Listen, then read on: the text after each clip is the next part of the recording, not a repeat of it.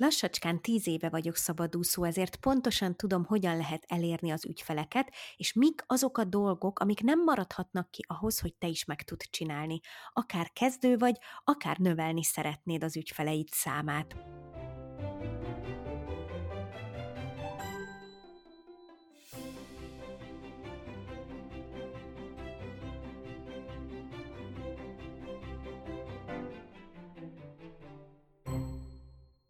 Az a helyzet, hogy az elmúlt időszakban nagyon sokan kerestek meg azzal, az ismerőseim köréből főleg, hogy adjak nekik tanácsokat ahhoz, hogyan tudnának ők is szabadúszóként, vagy egy olyan vállalkozóként elindulni, akik szolgáltatásként a szaktudásukat, a szakértelmüket adják. Legutóbb például az egyik barátom kért meg arra, hogy kicsit beszélgessünk arról, hogy miután országot váltott, és egy másik idegen országban szeretne boldogulni, hogyan kezdjen neki annak angol nyelven, hogy gyakorlatilag a nulláról felépítve ott is el tudjon kezdeni ügyfeleket találni. És ez a beszélgetés adta nekem azt az ötletet, hogy a mai epizód arról fog szólni, hogy mi az a hat lépés, amit szerintem mindenféleképp meg kell tenned ahhoz, hogy új ügyfeleket szerezzél magadnak, legyen szó akár egy teljesen nulláról való kezdetről, vagy akár arról, hogy szeretnéd növelni a jelenlegi ügyfeleid számát. Úgyhogy nézzük, mi ez a hat pont.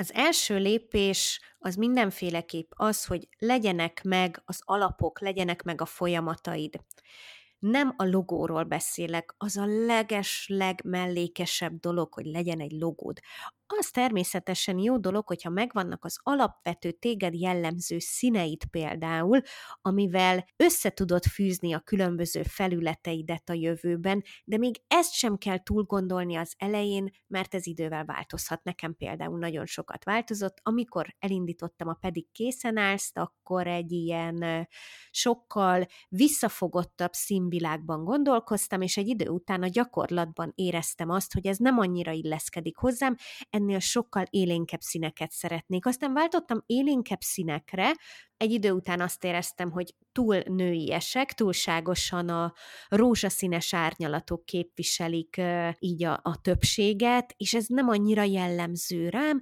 ezért 2023-at például egy ilyesfajta változással kezdtem, amikor sokkal hangsúlyosabb lett a fekete, a fehér és a kék színek de azért mondom, hogy ez az elején teljesen mellékes, viszont neked is segíti a munkádat, és terelni tudja a gondolataidat, terelni tudja a dizájnt, hogyha már eleinte megvannak azok a színek, amikkel szívesen dolgozol, és amiket szívesen látsz vissza.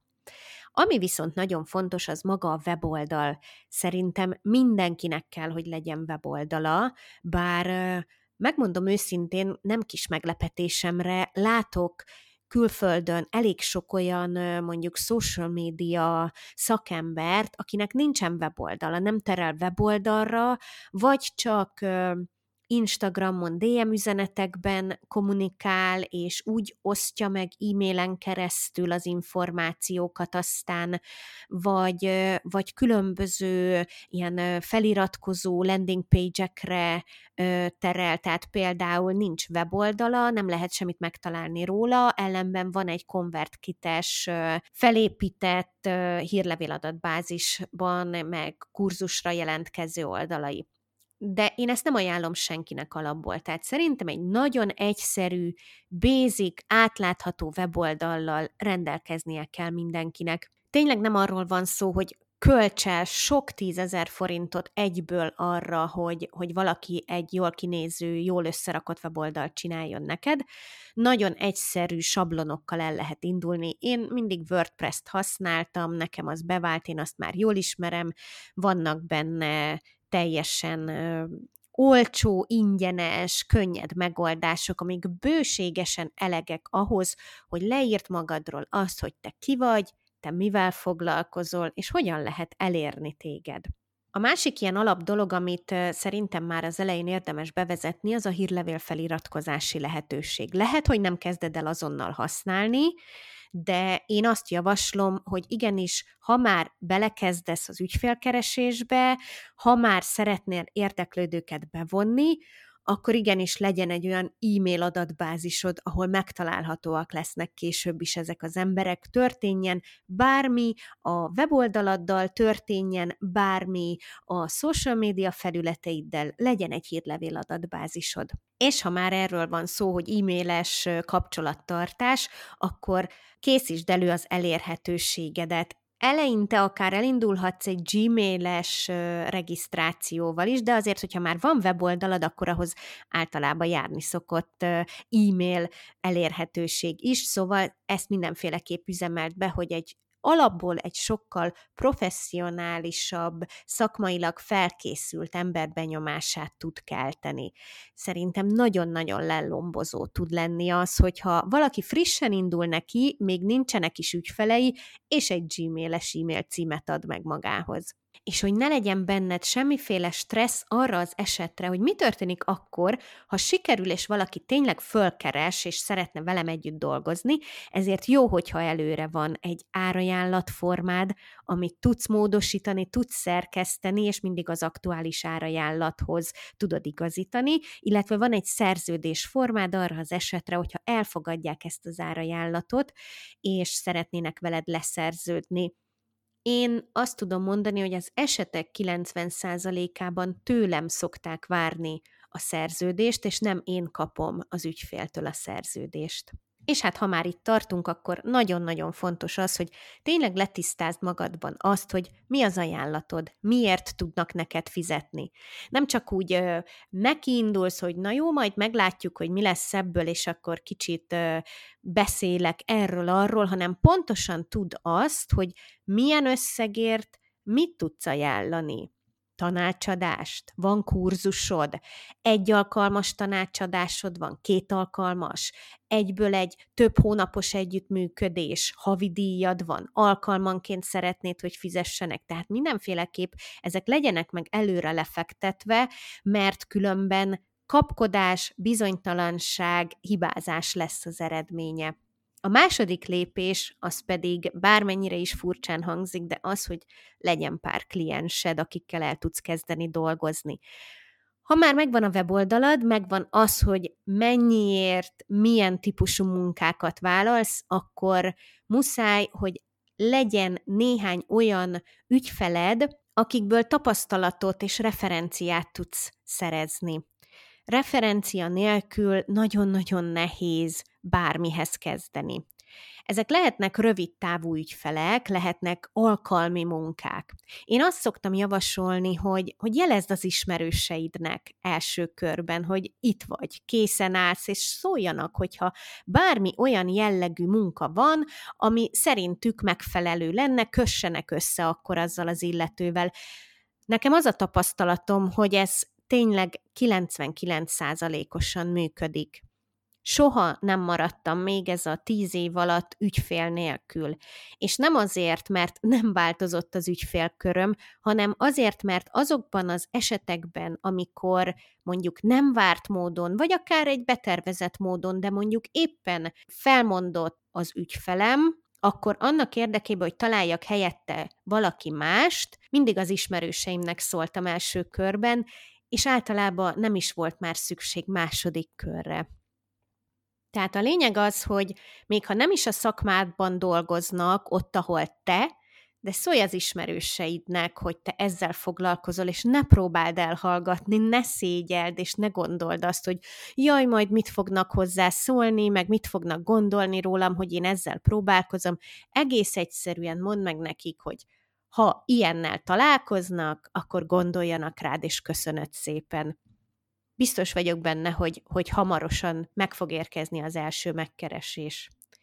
De hogyha erre nincs lehetőség, akkor azt javaslom, hogy állíts össze egy ingyenes anyagot. Állíts össze egy olyan ingyenes anyagot, amit akár meg tudsz hirdetni egy Facebook hirdetés formájában, akár közzé tudsz tenni más felületeken, le tudják tölteni az emberek, vagy mondjuk egy kis videós kurzuson részt tudnak venni, és ezen az ingyenes anyagon keresztül ha szimpatikus vagy nekik, tetszik az a stílus, amiben kommunikálsz, és a te tudásod, akkor minden elérhetőséget megtalálnak hozzád. Például, amikor én elkezdtem a Pedig készen állsz oldalát, akkor volt egy olyan rövidke kezdő kampányom, aminek az volt a lényege, hogy aki az adott Instagram poszthoz kommentelt, meg volt adva, hogy mit kell kommentelni, azt hiszem, hogy a saját felületüket kellett belinkelniük, tehát az Instagram profil nevüket megadni, és nekik aztán Instagram DM üzenetben, egy kis hangüzenet formájában egy nagyon gyors, rövid, egyperces tanácsadást tartottam, hogy mi az első benyomásom az oldalukról,